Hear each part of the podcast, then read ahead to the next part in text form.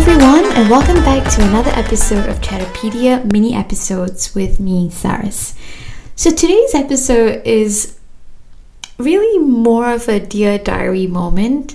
I just want to reflect on what's been happening the last few days. So, I've traveled quite a bit, um, especially back home to Singapore from Melbourne or, or Victoria, Australia. And I'm so used to travel that I know exactly what to pack. I can pack the night before, you know, it doesn't take me days to pack. It genuinely takes me the night before, sometimes even the day off. I know what I want, I know what I need. Uh, typically, I don't have to make a list unless I'm traveling somewhere new and, you know, the weather is different and all of that. But this time around, I'm traveling with a baby. Uh, my husband and I are traveling with a baby, a five and a half month year old. And oh my god, like our flight's tomorrow, and I'm just sitting here kind of overwhelmed.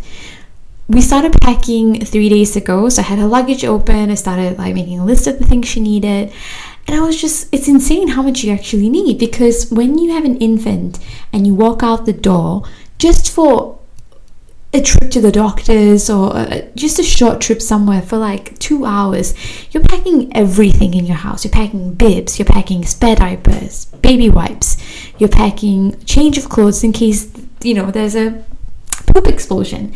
Um, you're pay- packing sun hats. You're packing. It's, it's just a like so many things that you're packing. And so when you talk about a trip overseas, it's it's even more amplified like tenfold right? I'm like thinking am i going to have enough of this? Okay i'm going to pack milk powder because milk powder back home in singapore is a little bit more expensive. Um, and it's just all of these different things you have to consider.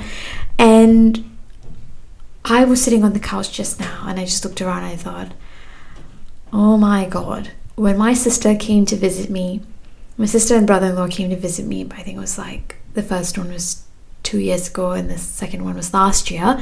They came with my nephew Isaiah, and I did not realize how hard it would have been for them to pack everything up and come and visit and to work out what I would have in the house and what they would need to bring.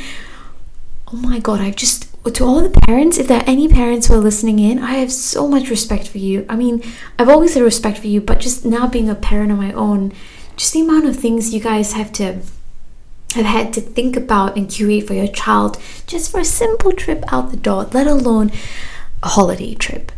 So, yeah, like I said, this was not an episode giving you tips or tricks, uh, but after having done all of this packing, I definitely want to do an episode about what I would recommend you pack and how you would pack.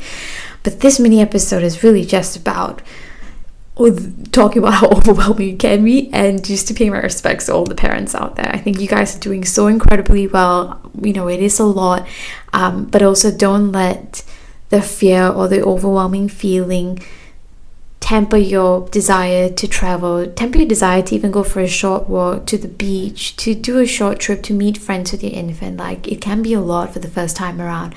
But, you know, if you're surrounded by a good support system and good networks of friends who are understanding, you know, I definitely say do it because you want to be able to get out and about and feel normal again and to get your child, you know, used to what traveling is and to get used to um, doing all these short little trips. So that's my two cents. Um, I'm going to jump off recording this episode because I have to continue packing for this trip tomorrow. Wish me luck, everyone, and we'll catch you on our full episode next week because we're returning back to the second half. See ya!